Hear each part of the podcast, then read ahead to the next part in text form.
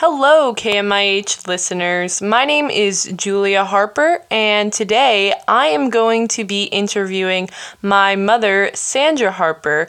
Sandra has worked for a number of major companies in the Seattle area in the Human Resources Department, and she is going to describe to us a little bit about how to get a job. So, my first question to you would be How should someone go about job hunting? And uh, more specifically, how should somebody look for corporate job positions? Most companies these days have their own website in which they would have a job board that you could go to to look for openings. If you go to their main website, you can usually see that they have, uh, you know, information about them or, or job openings and you click on those and they'll list out all of their openings. Um, and the other, you know, most used uh, social media platform would be LinkedIn. Most companies um, do LinkedIn and uh, post their jobs to LinkedIn and look for people to have resumes on LinkedIn. So that would be my big recommendation would be um, the social media platforms, um, mostly starting with LinkedIn. So, my next question for you would be What are the top things that you look for on a resume? And then, what are some things that people put on resumes that you don't necessarily look at very much? So, the things that I look for mostly on a resume is your actual work experience. Um, what have you done? And within what have you done, what have you accomplished within the positions that you've held? So that would be number one. Um, number two, if you're someone who doesn't have a lot of experience, what are maybe some of your extracurricular activities where you have had um, some responsibilities or leadership roles? So let's say Boy Scouts, Girl Scouts, any kind of volunteering um, through maybe a food bank or, you know, different out community outreaches. All of those would be great examples to be able to show what you've been able to accomplish and how you've been able to um, show your abilities. And then um, any type of capabilities that you have or uh, competencies around computing skills, um, any specialty certifications, those kinds of things are all things that I'm interested in looking at. What I'm not as interested in looking at is um, like the objective statement that people often put on a resume. Um, that's usually a pretty vanilla statement, and it doesn't tell me a lot about you. It really is more of a comment around what you think I might want to hear from you.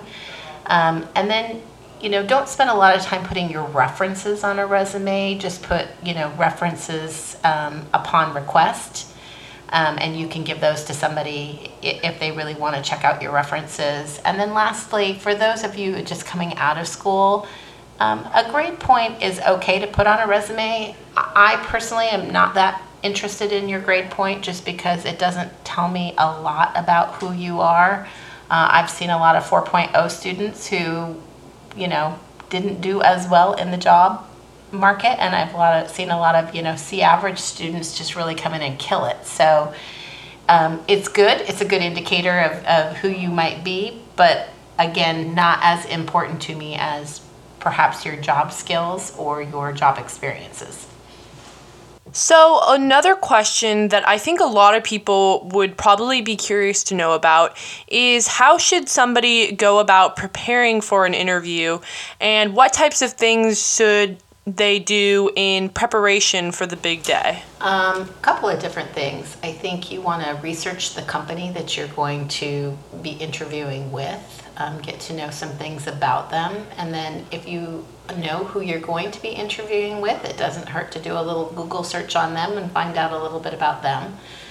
Um, you want to practice, so anticipate questions that they might be asking you and um, have some examples of uh, work experiences that you can lay out. So oftentimes questions will be phrased as tell me a time when and they'll ask you a problem solving question or they'll ask you you know some type of leadership role question.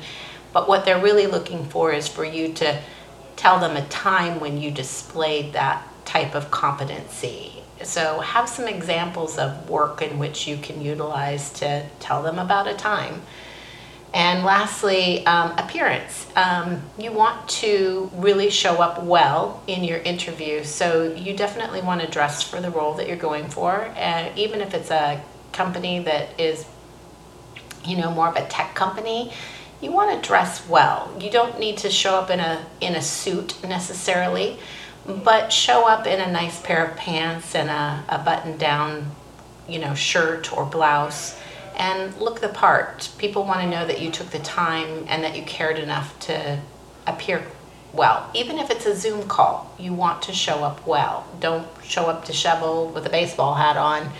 Comb your hair, brush your teeth, put on some clothes. Um, even in COVID times, uh, appearances do count. Actually, I do have a bit of a follow up question to that. So, I know timing wise, showing up to your interview like an hour early is a bit weird, but at the same time, showing up like five minutes early is pretty unprofessional. So, in your opinion, what would be the best time for somebody to show up to an interview? Um, if you're going in person, which these days is rare, but if you are going to a job interview in person, um, you want to think about the traffic that you're going to get to get to where you're going. You want to think about if you're familiar with the location or not. So back up on time, 30 minutes, 40 minutes, depending upon what you think you're going to encounter. And then if you're going to, you know, an office building, sometimes they require security check-ins, so you might need to have to stop at a reception desk and check in. Uh, it may be a big office complex that you're going to have to find your way through. So, you know, you want to really sit down and plan out all of that time to get you there about 15 minutes early so you can kind of have a minute to compose yourself and get yourself into your game face so that you can go in and, and kill that interview. So, my next question would be What are some of the most common interview questions that you or another interviewer might ask? And what should the person being interviewed be prepared to respond with? The number one thing that any interviewer is going to ask you is about your background. So, this is your opportunity to kind of go through your resume. I would suggest you not go through your resume line by line, but really highlight a few things on your resume that you're proud of and that you think really pertain to the uh, the position that you're interviewing for. Most interviewers can read your interv- your resume, so again, they're looking for a little bit more oomph around your resume, a little bit more meat, um, and a little bit more content. The next thing they're going to want to know is about your skills. So they'll ask you questions that um, suss out what your skills and abilities are.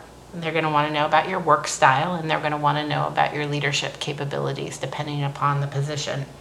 The other thing that they're going to assess you on throughout the interview is your communication and your ability to articulate, your ability to relate, um, your ability to understand the questions and answer them thoroughly. So I would say as you're going through the interview, you know, ensure that you're touching base with the interviewer and making sure that you've answered the question and if they want any more. So start at a high level. Don't get too much into the detail. Don't spend a ton of time answering the question. Uh, be brief, be bright, be gone and they will do follow ups if they want more information. So, my next question is going to be a scenario. So, let's say that you have gotten fired from your last job, and in your next job interview, they ask you, Why are you leaving your last position? How can you spin the fact that you got fired, and how can you kind of pack it so it sounds better than it actually is? Well, it really depends upon what you got fired for. If you got fired for work performance and that you just weren't doing your job, that's pretty hard to spin. Um, most of the times, I would say be honest. There is a way for companies to be, if you do your research well as a company, you can find things out about people. So you want to make sure that you're being as truthful as possible and I think it's always um, a good thing to say that perhaps uh, you had a differing of opinion. Um, the culture at that company might have been conducive to you. It was a bad fit from a skill perspective. Um, the one thing you don't want to do is you don't want to talk negatively about the company that you've left. That never resonates well with the new company. Now, unfortunately, it looks like that's all we're going to have time for today. Thank you so much for coming in. Stay tuned to 889 The Bridge for more great music.